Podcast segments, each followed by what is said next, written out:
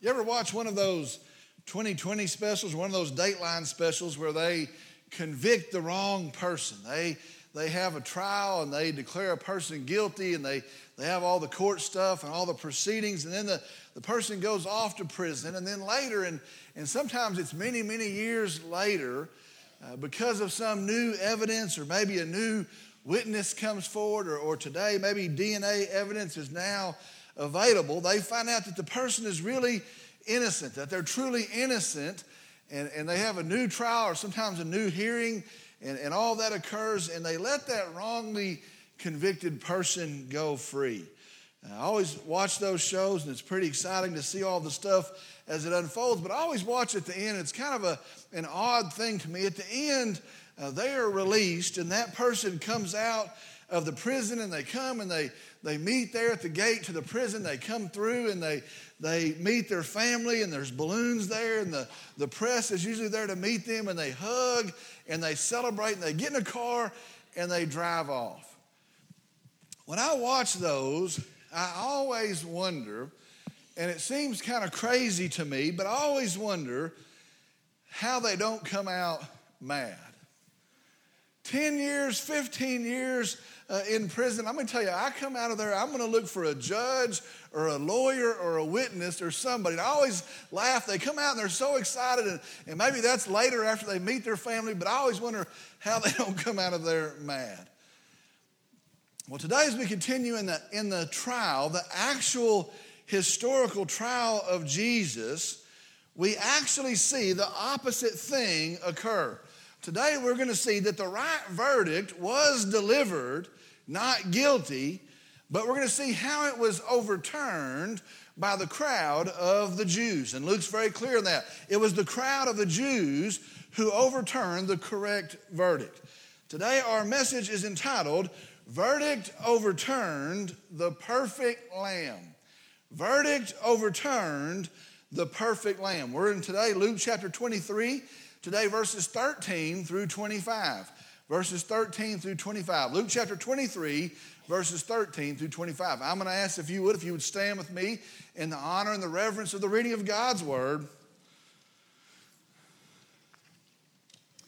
Beginning in verse 13, and it says this Pilate summoned the chief priests and the rulers and the people and said to them, You brought this man to me as one who incites the people to rebellion. And behold, having examined him before you, I have found no guilt in this man regarding the charges which you make against him. No, nor has Herod, for he sent him back to us. And behold, nothing deserving death has been done by him. Therefore, I will punish him and release him. Now, he was obliged to release to them at the feast one prisoner. But they cried out all together, saying, Away with this man and release for us Barabbas. He was the one who had been thrown into prison for an insurrection made in the city and for murder. Pilate, wanting to release Jesus, addressed them again. But they kept on calling out, saying, Crucify, crucify him. And he said to them the third time, Why? What evil has this man done? I found in him no guilt demanding death. Therefore, I will punish him and release him. But they were insistent with loud voices, asking that he be crucified. And their voices began to prevail. And Pilate pronounced the sentence that their demand be granted. And he released the man they were asking for, who had been thrown into prison for insurrection and murder. But he delivered Jesus to their will. Let's go to the Lord in prayer. Heavenly Father, we come today and I'm thankful for you. And I'm thankful for our hope in Christ. I'm thankful for our redemption in Christ. I'm thankful for the forgiveness of sin for us as sinners today. And so we celebrate a risen Savior, Jesus Christ. Lord, I pray as your people, as your church, that we would be faithful to your cause, to our Savior. We be, we'd be faithful to spread the good news of the gospel. Lord, I, I pray that we would be a people committed to you, loving you, excited about you, walking and abiding with you. Lord, I pray now as we begin to study your word in this hour, I pray that you would truly speak to us.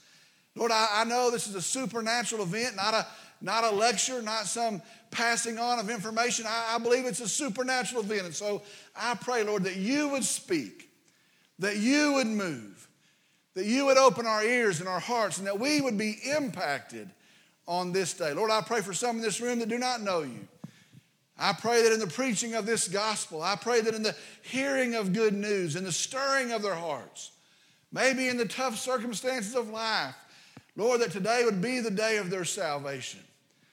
Lord, we come and I open all this to you and give it to you as an act of worship. I pray that you're known through it.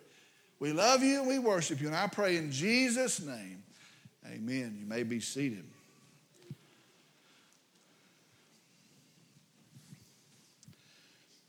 Again, today, as we move through our verses, really there, there is so much going on, there is so much unfolding that I, I want us to slow down and see this the picture of Jesus' last day, really his last hours before the cross of Calvary. Understand, at the end of our verses today, they will end with Jesus being beaten and scourged and Jesus making his way to the cross of Calvary. Notice there in verse 26 it says, and when they led him away. These verses end with Jesus going to the cross of Calvary. So today I want us to picture these final hours of Jesus. I want us to listen to each word as it is spoken this morning. I want us to feel the heaviness as it clings to the air. These, the last hours of Jesus before he goes to the cross. Let's begin this morning in verse 13. Pilate summoned the chief priests and the rulers and the people. Luke is very deliberate in this. Pilate summoned the chief priests and the rulers and the people. Understand, Pilate, the Roman governor, he sends for now the, the chief priests, the rulers, and the people. Now, two of these groups of people we would expect. The chief priests, Annas and Caiaphas, they, they wanted Jesus dead. They had taken up this cause. I would expect them. The, the rulers, the scribes, the Pharisees, those of the Sanhedrin, they had taken up this cause. They wanted Jesus dead. And so I would expect them also to be summoned. But it also says here, the people. He summoned also the people. Now, think about that for just a second.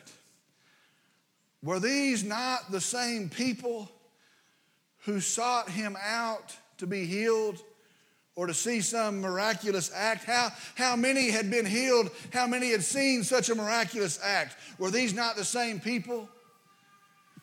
Were these not the same people that crowded in on him as he taught? The Bible says, not as the scribes, but as one with authority. He taught differently. How many of these folks had heard the teachings of Jesus? Were these not the same people that cheered only days earlier as he came down into the city? Hosanna, Hosanna, blessed is the King who comes in the name of the Lord. Were these not the same people that laid their coats in the roadway? Hosanna, were these not those people? And yet now, those people, those same people, we find form a different crowd. And so he summons the chief priests and he summons the rulers, but he also summons the people. Pilate summoned the chief priests and the rulers and the people, verse 14. And he said to them, You brought this man to me as one who incites the people to rebellion. And behold, having examined him before you, I have found no guilt in this man regarding the charges which you make against him. Pilate says, You brought this man to me as one who is leading a rebellion, one that was, was, was opposed to Caesar and, and was starting a rebellion against the cause of Caesar. They brought Jesus to him as a troublemaker. And he says this, and behold. Take notice of that word, behold. It is an exclamation. It means see or know this or perceive this. It literally means get this. That's what it means at its core. Get this. See this. Pilate says, having examined him before you. Now, I think that's an interesting word there. He's making it clear that it was not done in secret, there was no hidden agenda before you and in your presence. Before you, I examined him. It means that I, I tested him. I tested him before you, and I have found no guilt in this man regarding the charges you have made. Now, very simply, Pilate says this Look, he's not guilty. I've heard and I've listened and I have tested the matter. And, and Pilate comes out on his porch this morning and he calls them together and he says, Look, behold, he is not guilty. Verse 15. No, nor has Herod, for he sent him back to us. And behold, nothing deserving death has been done by him. Pilate says, No, he's not guilty. He says this, nor has Herod. Now, it literally translates, but not even Herod.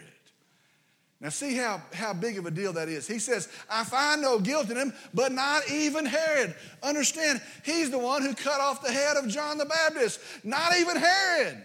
Not even he, not even Herod finds him guilty. It's the same word there, behold. Same Greek word. See this, get this, perceive this. Nothing deserving death has been done by him. That's what I say. Behold, not even Herod could say that. Nothing deserving death has been done by him. I want you to see this this morning. Even these worldly, corrupt, politically driven men can find no fault in Jesus. And so he stands there on his porch this morning and to the crowd, he says, Get this, he is not guilty. Verse 16. Therefore, I will punish him and release him. Therefore, I will punish him and release him. Therefore, I will punish him. It, it, means this He would beat him or he would whip him. This is not the same word for scourging. And so it's a different thing from the scourging that Jesus uh, will have applied to him, the scourging that will take place. And so he says, I will beat him, I will whip him, I will punish him, and I will release him. Now, I want you to see a couple things right here. First is this very simply, that is his verdict. That is his decision. They, they bring Jesus to him. They want a verdict. They want a decision. This is his decision. The Roman governor, the man with the great power, the man whose, whose influence they sought, he says to them, This is my decision. He is not guilty. I will punish him and I will release him. That is the decision of Pilate. Second thing, see this. Why beat him? You ever, you ever wonder that? Doesn't, doesn't that kind of not make sense? He says, He's done nothing, but I will punish him and release him. Why beat him? If he finds no fault, why beat him? Why not just release him? I find no fault in him. Why not just turn him loose? Well, we see here in this verse the pressure that is on Pilate. Now, understand, here, here's what Pilate's role is. Here's, here's the place he finds himself. His job, and really his main job, is to keep the taxes coming in to the Roman government. Now he can he can indulge himself and he can live like a king and he can have a big time as long as the taxes keep coming in. He is to keep order in the region. We do not want a hiccup in the region. We want things to be smooth in the region, and as long as the taxes are coming in, he is fulfilling his job. Caesar gave him that power. Caesar Tiberius, he gave him that position, but he had to keep order in the region. He had to keep the taxes coming in in the region. And so understand this, he is trying to appease the crowd. He is trying to satisfy the crowd. That's what he's doing here. I find no fault in here, but he sees the crowd out here and he's trying to appease the crowd. They hate Jesus. Evidently, they've got an issue with Jesus. And so I will beat Jesus, and maybe that will satisfy the crowd. He misreads the crowd. He doesn't understand the depth of their hatred. He doesn't understand the point to their cause that Jesus would die. And so he says, Well, I will appease him, I'll beat him, and I'll turn him loose. He misreads the crowd. Therefore, I will punish him and release him. Verse 17. Now, he was obliged to release to them at the feast one prisoner. Now, verse 17 is explaining some custom. It's really not recorded anywhere, but it's some custom that, that evidently had evolved there in Jerusalem. Most likely, uh, the Romans had started this, and, and most likely it was Pilate's predecessor and he had started releasing one Jewish prisoner on this holiday. And so, as all the Jews come to town, and as the holiday takes place, to gain favor with the Jews, evidently this, this predecessor would say, you know what, we're going to let one Jewish prisoner go free. And it would be a great moral victory for the Jewish people. Well, Pilate says, this will be the one that I'll release. I'll release Jesus. I'll beat him. I'll satisfy you that way. I will beat him, but then I'm going to release him. And that is his plan. It's, it's the one that I will release, will be Jesus. Verse 18. But, they knew what he was doing, but they cried out all together, saying, Away with this man and release for us Barabbas. Away with this man. Now, I want you to understand this is not talking about take him out of our sight. This is not talking about take him away. This is saying very clearly execute him, be done with him, kill him, away with this man. Here he is, be done with him, kill him, execute him, and release for us Barabbas. An interesting part of the account Barabbas. His name means son Bar, son of Abbas. Abbas means father. His, his name really translates son of a father. A nondescript person. A person whose name is so meaningless, you know what? He's the son of a father. The best, the best we could do is say the son of a father. Another account says that he has a first name, and it's Jesus. Jesus Barabbas. Verse 19.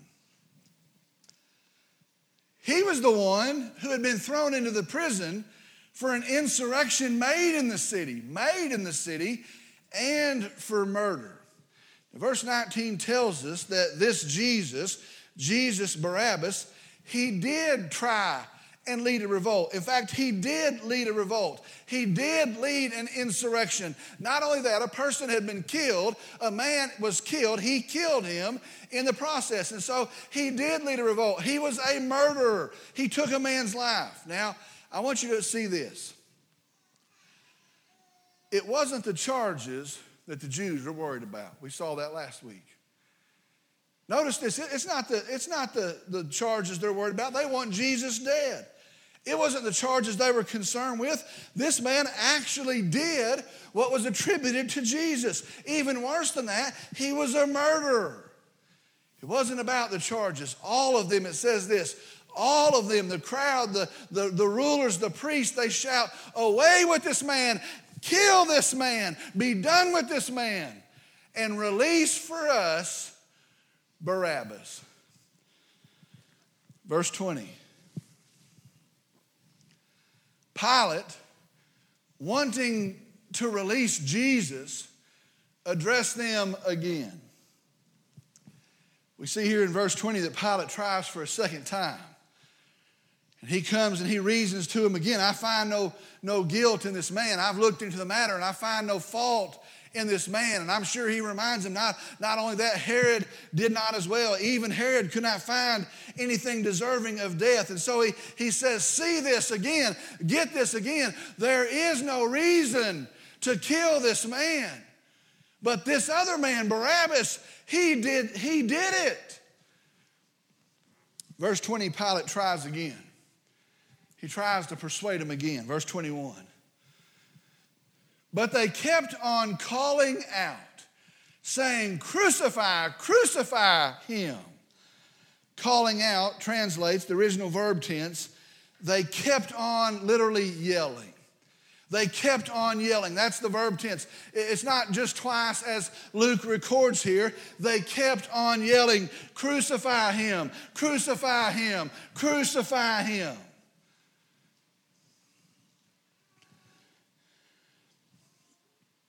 Every time I pass through this verse, I have to wonder was there not one? Was there not one? Was there not one? Not one who had been healed, not one who had new eyes with which to see with, not one who had new legs with which to walk upon. Was there not one who had seen his smile somewhere in a crowd? Was there not one who had touched the hem of his garment? Was there not one? Was there not one who had, who had felt his kindness? Was there not one who knew his love? Was there not one in this crowd to say, No, may it never be? No, not him. Was there not one? Surely there was one. But the truth is, he came into his own, crucifying and his own received him not. Crucify him. And alone the Savior stands, and the crowd rages on. Crucify him! Crucify him! Crucify him! Verse 22.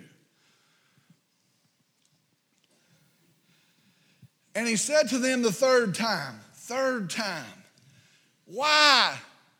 What evil has this man done? I have found in him no guilt demanding death. Therefore, I will punish him and release him. Pilate asked the question why? Why? I'm sure he's, he's bewildered. I'm, I'm sure he's never seen such vileness. Why? What is wrong with these people? The people of God, ha! The people chosen for the glory of God, ha! The people that live according to some supposed word from God, ha, I've never seen such rays. What's wrong with these people? He says, Why? What evil has he done? I have found in him no guilt demanding death. These are the actual words. I have found in him no guilt demanding death. He restates his verdict. Therefore, I will punish him and release him. That is what I'll do. Listen, I want to make a point here. I believe it's the biggest point of the message. Listen very carefully. The beloved Lamb, the eternal Lamb, the Lamb stands now at the foot of the altar. The Lamb of God has presented himself as the sacrifice for sinners, as the, the Lamb of God has now presented himself as a sacrifice for my sin. He's now presented himself as the sacrifice for your sin, every vile deed, every sin you will commit. He has presented himself from here. It's to the cross that he will go. And as the Lamb stands here at the foot of his altar, I want you to be sure today he stands sinless and he stands in perfection. And friends, let the testimony of a pagan governor ring out. What evil has he done? There's no guilt in him. Understand today, this lamb is without blemish. No sin did he ever commit, no stain of sin. He is here and he stands at the foot of his altar and he stands in perfection. The sinless Lamb of God. Why does this matter? Well, understand today, if Jesus had sinned, his death would have been for him. if Jesus had sinned anywhere at any time, if, if Jesus had sinned one little sin, if Jesus had sinned, his death would have been for him. And these following verses detailing a crucifixion and detailing a resurrection, as powerful and as miraculous as they may be for you and me, as, as mighty as they are, they would be empty.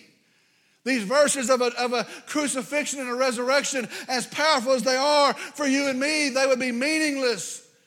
You see, it is in his sinlessness that he can take my sin, and it's in his sinlessness that he can take your sin, and he can bear it to the cross, and he can bear the wrath of God, that he can satisfy the debt of sin, and in doing so, he can carry our sin far away, that we bear it no more. Listen, friends, praise God for the sinless Lamb. He stands in perfection.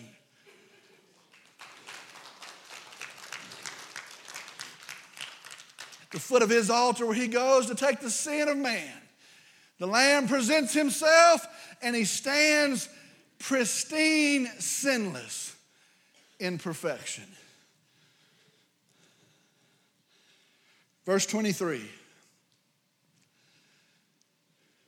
But they were insistent with loud voices asking that he be crucified, and their voices began to prevail. The worst thing for Pilate was an uprising in his region. The worst thing for Pilate was that the word would get back to Caesar Tiberius, Tiberius Caesar, and that he would hear the Jews are in riot down in this region. That's why they killed insurrectionists. That's why they couldn't stand for this nonsense to flare up, and, and that's why they held a strict rule about it. The worst thing that could happen to Pilate was for word to get back to Caesar that the Jews were in a riot. And so the voices get louder. He starts to panic. The voices get louder and he starts to become fearful. And now it's a threat against him and his power. It says the voices began to prevail. Listen to verse 24. And Pilate pronounced sentence that their demand be granted. In the end, it was better to save his own neck and kill an innocent man than it was to uphold justice. After all, isn't that the world's way? Better to save my neck. It's better to uphold my cause. He's an innocent man. I've, I've seen him, I've tested him. He's an innocent man, but it's me first. And that's the way of the world. And so, in the end, he pronounces his judgment. He grants their desire. Verse 25.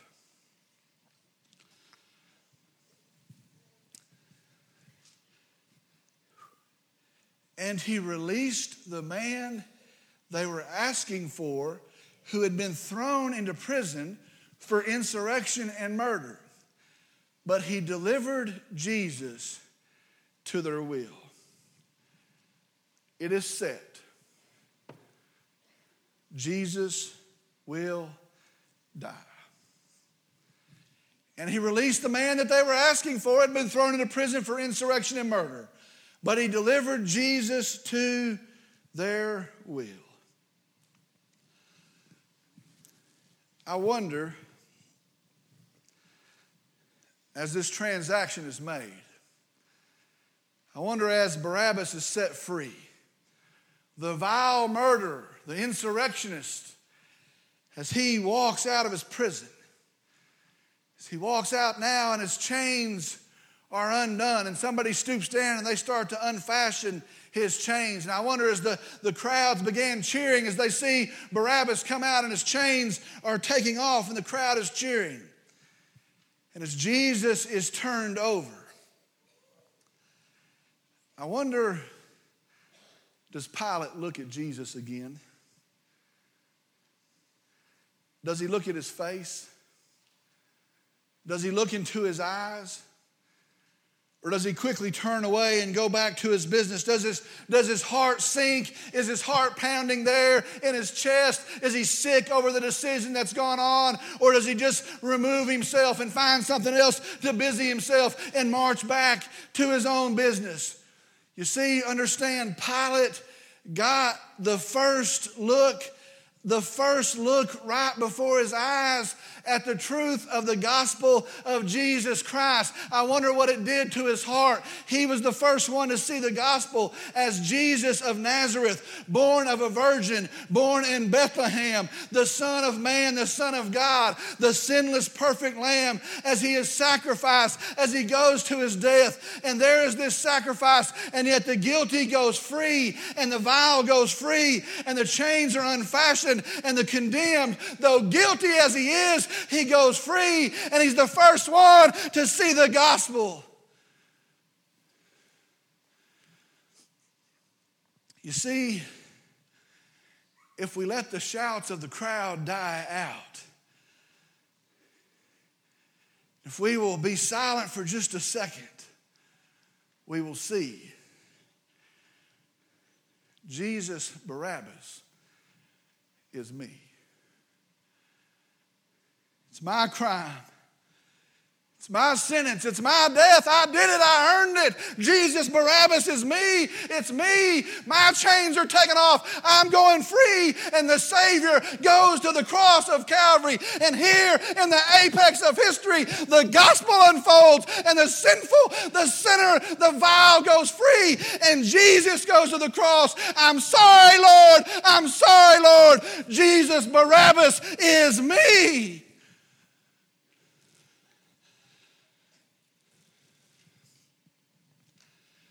2 Corinthians 5:21 He made him who knew no sin to be sin on our behalf so that we might become the righteousness of God in him. That's our gospel. Let's pray. Dear Heavenly Father, we come. And Lord, I, I stand in awe. I stand amazed. Knowing my sin, knowing the depth of my sin, my, my vileness, the sins that people see, the sins that no one knows, knowing my sin, but knowing that an exchange is made between me, a sinner, and the perfect, sinless Son of God, God Himself, who comes and who presents Himself at the altar sinless, that all of my sin and all of the sin of the world may be heaped upon Him, may be piled upon Him, that He even becomes our sin, that He bears it to the cross, that our chains are unfastened and we go free. Lord Jesus, I praise you and I worship you and I tell you I'm thankful and I tell you I love you. And I tell you for my sin, I'm sorry, Lord, I'm sorry.